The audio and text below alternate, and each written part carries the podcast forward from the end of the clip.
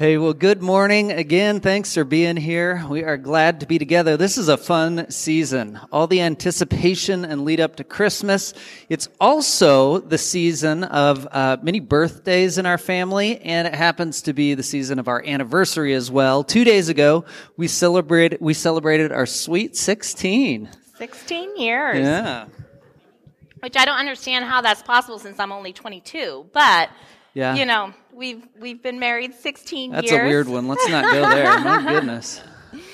Um, no, we we just we had so much fun. Micah took me out to a fancy dinner, and then this week we're going to take a couple days. Love grandparents. Going to drop the kids off at grandparents and take a couple days just to be together. So we're really excited um, for for this week. 16 years later, you know, our relationship has been marked by a number of things. Uh, it's been marked by uh, shared experiences and shared hobbies and pursuits in life, a lot of really good things, and also marked by those occasional moments where one of us says, I just need some peace and quiet. Is that true? I mean, I think we've all experienced those things. Just need some peace and quiet. Well, today our Advent theme is peace, and we're going to talk about what what peace means. And peace is not just the absence of conflict, and it's certainly not always just being by yourself and it being quiet. And we're going to talk about that. Um, we're going to talk today about peaceful relationships and peaceful interactions, and what it what does it mean to have peace between people. You know, I think often when we think of peace, we think of kind of an inner feeling and mm-hmm. experience, an inner calm. And I think there's validity to that. In fact, in Philippians 4, there's this passage that says, uh, give your request to God and a peace that passes understanding will guard your hearts and your minds. So there is in uh, the biblical um, narrative conversation of a peace that is an inner calm, right? Uh, but the dominant conversation in scripture when it comes to the term peace does not have to do with a feeling within us, but it is relational in na- nature. Um, so the Israelite people and throughout scripture, um, they tended to use the term, um, uh, shalom, which means peace. They use this term um, primarily for interpersonal or social relationships, and uh, it was very closely tied in throughout Scripture um, to the subject of justice. That peaceable relationships with other other people um, leads us towards a conversation of justice. So shalom in the Old Testament it means um, to be healthy, whole, and complete, and it's speaking in relational terms: healthy wholeness and completeness in our relationships with people around us. So peace is not just the absence of war, though it's definitely that. The absence of war is a part of the conversation of peace, but it goes beyond just the absence of war towards a state of health and wholeness in relationship and in life.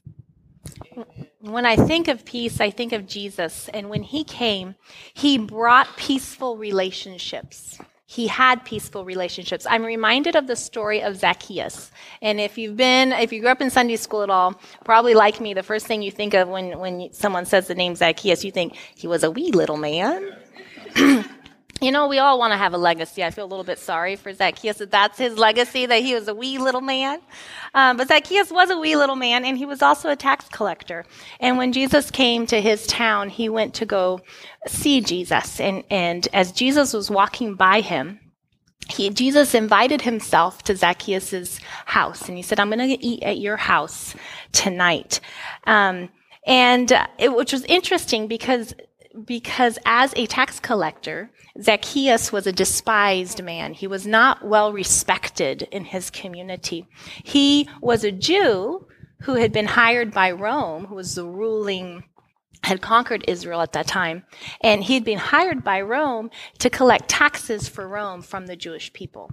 And he had unchecked power, he had unquestioned authority, and so he could charge people however much taxes he wanted.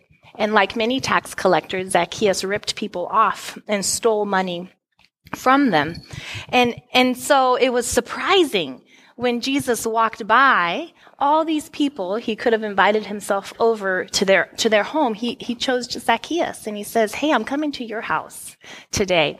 And Luke doesn't record what the conversation was like around the dinner table that day, but the Gospel of Luke records the effect that being with Jesus had on, on Zacchaeus. And Luke tells us that Zacchaeus gave back four times the amount he had stolen from all the people he had collected too, too much tax from. And then he took half of his own possessions and he gave them to the poor. And I find this to be a beautiful example of what it means to have peaceful relationships and to be around Jesus. And Jesus brings about these shalom type of relationships where health and wholeness in relationship is valued.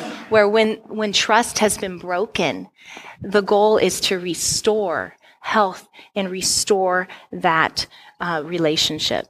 So, as in the story of Zacchaeus, it is Jesus that brings peace into the world. In fact, at his very birth, uh, we read of angels coming down and speaking to those that are present. And they say, say this in Luke chapter 2, 14.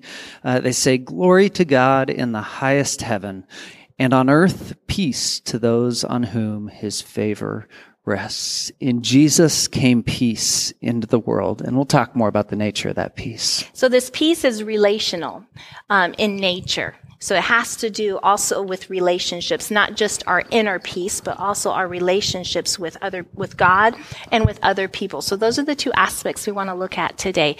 Um, peace with God, what does that look like in our life? And then peace with other people what does that look like in our life? So we'll start with God, and Mike is going to read Colossians 1.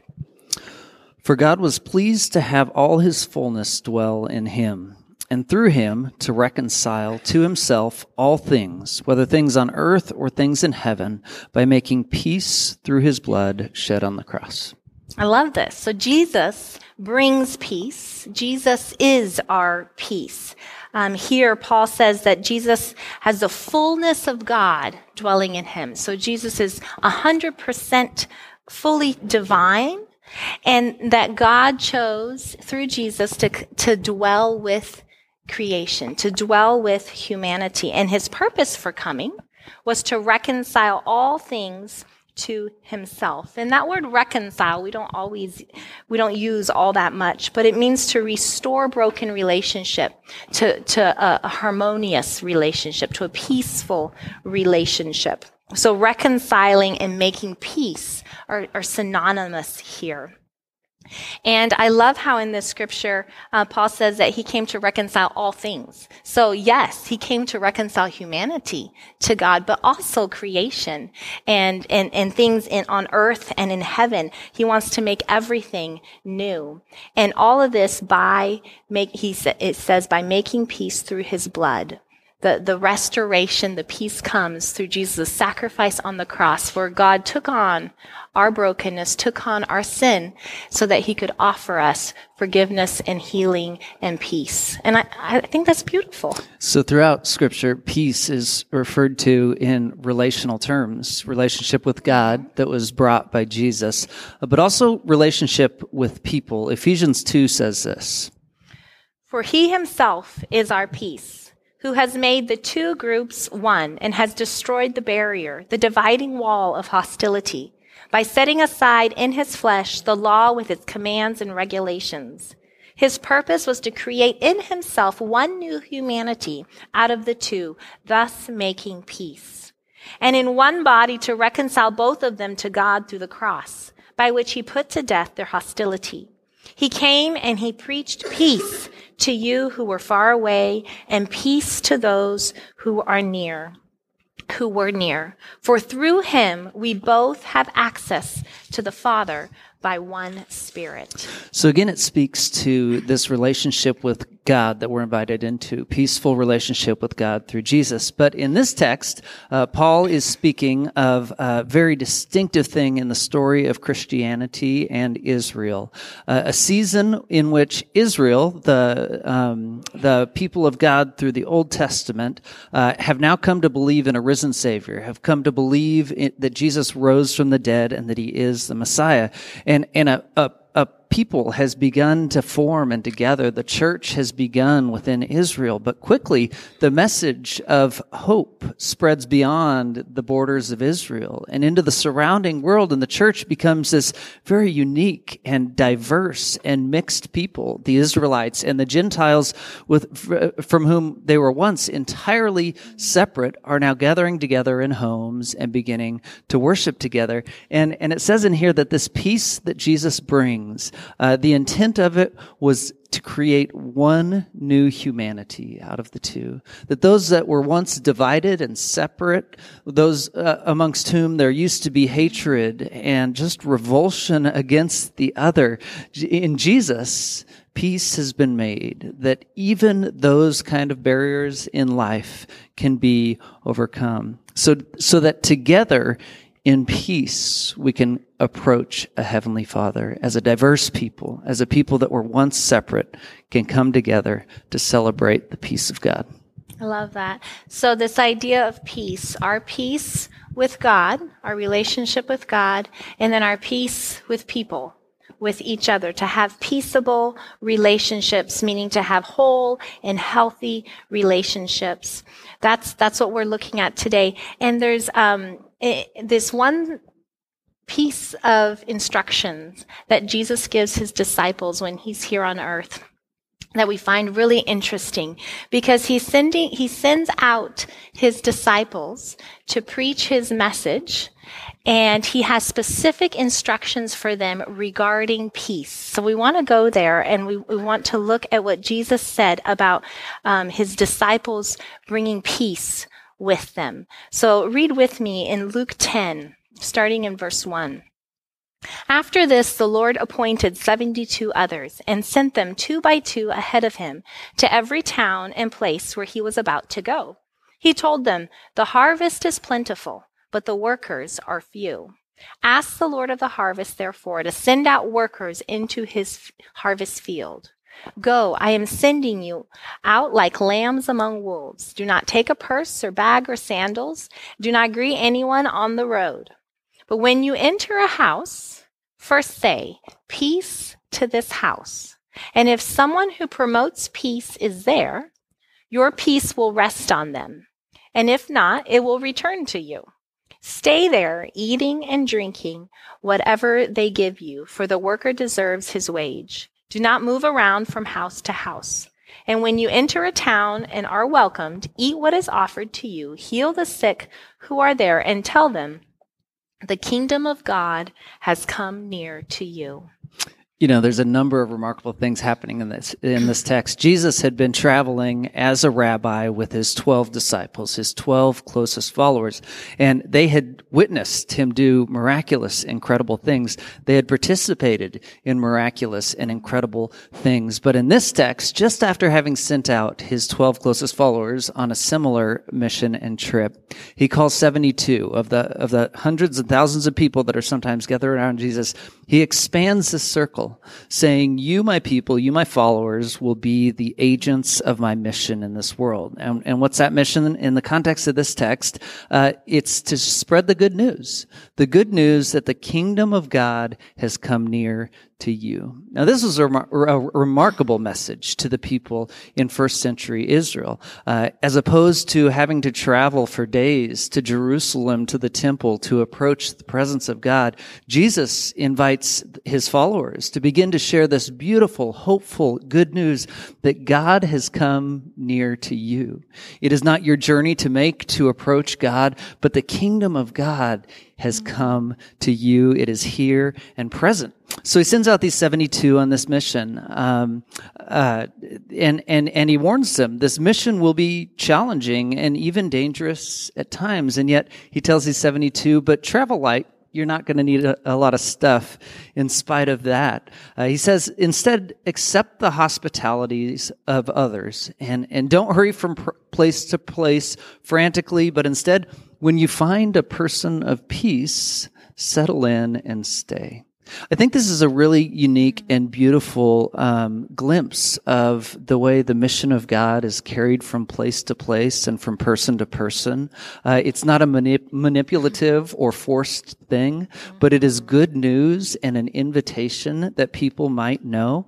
Uh, it, it, rides upon the shoulders of the hospitality of our neighborhoods and our communities. It is not us that is are the perfect purveyors or the saviors of people or communities or neighborhoods, but instead us that get to go, travel light, share good news. And when we come across people of peace, we settle in and begin to live in relationship, inviting them to know the love of God and that the kingdom has come near. So when, when they would travel to a town, they would go to a house and knock on a door of some random stranger that they did not know. And, and they would start with a traditional greeting. Um, peace to this house or peace be with you was a traditional greeting in the day. It was kind of like a benediction, a statement of blessing to the people of the household. And it says, now, if there's someone there who promotes peace, then your peace will rest on them.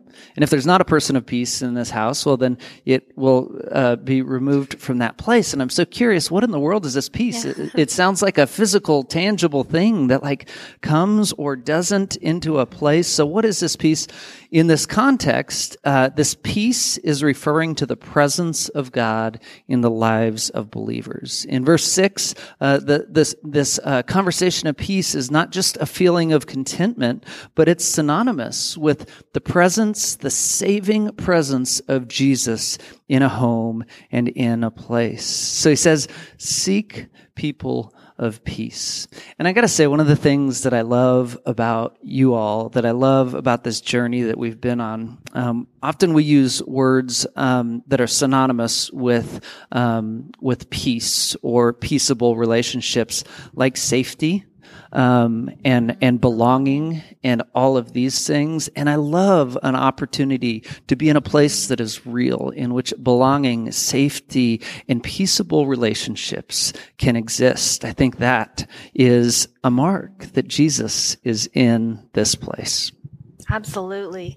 So we're to seek out people of peace, and we're also to be people of peace. Having been reconciled to God, we carry his peace with us, and, and we're to be um, these peace bringers. We're, we're, to be reconcilers and shalom makers.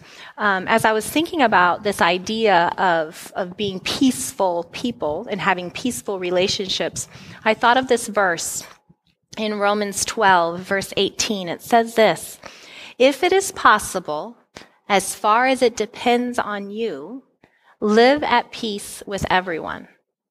If it is possible, as far as it depends on you, live at peace with everyone. And I love this verse because the main goal is clear. Our goal is to be people of peace, to live at peace with people. And yet also, it, it um, brings our attention to this sad reality that there are people and there are systems in place that are not receptive to these peaceful relationships. And, and so um, Paul here says, you know, we want to live at peace with everyone as far as it depends on you. If it's possible, that's your goal. But recognize there will be times when then that's really difficult.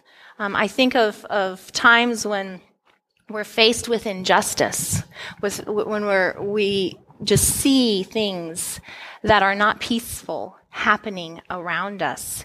And at times, we have to disrupt the, the quote unquote peace and quiet, the status quo. Um, we have to disrupt that semblance, that superficial peace to really foster and promote I, this idea of the, the, the, peace of God, the shalom, the peace that brings right relationships, the peace that brings whole, wholeness and health for everyone. It's interesting that in the Old Testament, when we see the word peace, it's often linked to justice, like Micah was talking about in the definition. So, so peace and justice and righteousness, a right way of living, those are often linked together. And I think it's because the purpose of biblical justice is to bring about, to build peaceful relationships. To bring about wholeness and completeness yes. in this world and in the lives of people. In, that health that is found in, in God. And so when I think of this peace and, and the idea of peace being relational, I think of it in, um, in three different ways. So there's um, the personal peace and that I am right with God, that I'm healthy and whole because of my relationship with God. And then there's the interpersonal peace. So me with, with other people that our relationships are healthy and whole. And then there's also the societal uh, peace, the idea of having a whole and healthy society where justice and peace is available to all of its members. And as people of peace, um, we promote this type of peace, this shalom, but that doesn't mean that there will be no conflict. That doesn't mean we can always avoid conflict. Rather, it means that we, we value and we uphold um, this God's desire for shalom, for these healthy and whole relationships, and we work with Him towards that end. I think that's really good because I think it would be easy to hear the, a conversation of peace and assume then that means I can just, I should just turn a blind eye and never raise my voice or speak up. So I think that's a really important conversation, especially seeing the way that peace is linked to justice and God's mm-hmm. bringing about wholeness, completeness, and hope in the world. You know, the pursuit of peaceable relationships is not easy. You might know that. I mean, it might sound good when we read scripture about it, but the mm-hmm. reality is, is any of us living in any relationship know that keeping it peaceable is not always simple. I mean, I think just on the smallest scale in our household, and I think about the best day in the world when everything's gone well and now it's bedtime. And it can be the simplest, silliest things. All of a sudden, my children are bursting out in tears because their sister looked at them the wrong way, right? Peaceable relationships totally are not always easy. There's, there's no getting around that, you know, and, and that's small and, and simple. But look on the larger scale at our nation and the world around us. Wars are being waged and, and people are experiencing violence and hurt and oppression of, of all sorts. And yet God, through Jesus, desires to bring peace into this world. And we as people of peace seek out ways in this world to bring about the peace, the completeness, the wholeness that God is trying to bring into this world, that God is bringing into this mm-hmm. world through Jesus. Here's what we're trying to get at. God is a God of peace. And in Jesus, we have received peace and are invited to live in peace. Uh, this um, not only means the lack of war or violence, but um, peace as a way of life, as a way of being amongst people. The peace of God is an invitation to health and wholeness in our relationships and in this world. And with that, we want to move into a time of communion in which we remember Jesus who brought peace into this world. Jesus, uh, the Son of God, who is in his great love willing to sacrifice himself as this demonstration of peace and love. He chose to submit and he chose to suffer as opposed to wage war. And uh, his purpose was to offer us a peaceful relationship with God. And we are invited to live in this, in his peace and, and live at peace, live in the way that, that he did. And today we want to remember Jesus' sacrifice on the cross. And, and we do that through communion. And you're invited to do that if you'd like. We take the bread and we dip it in the juice. And the bread represents his body on the cross, and the juice represents his blood shed on the cross. and we we dip it and we eat that and we and we say thank you. We just spend time, we pause to remember and say thank you Jesus for what you have done for us on the cross. So I'm going to say a prayer and then we'll stand and invite anyone who wants to to take communion during this next song. Dear Jesus, we thank you for your sacrifice. Lord, we thank you for your love. Lord, we thank you for the example of peace that you were um, when you were here on earth. God, we thank you for, for the words that you've given us that we can follow your example. And God, we thank you for your spirit in us that continues to guide us and to nudge us in the ways that you want us to live. Jesus, we love you. In Jesus' name we pray. Amen. And with that, I want to leave you with this benediction. May we experience the peace of Jesus as the Holy Spirit brings health and wholeness in our lives. May we be people of peace in our relationships, and may God use us to bring about His peace in our community and the world.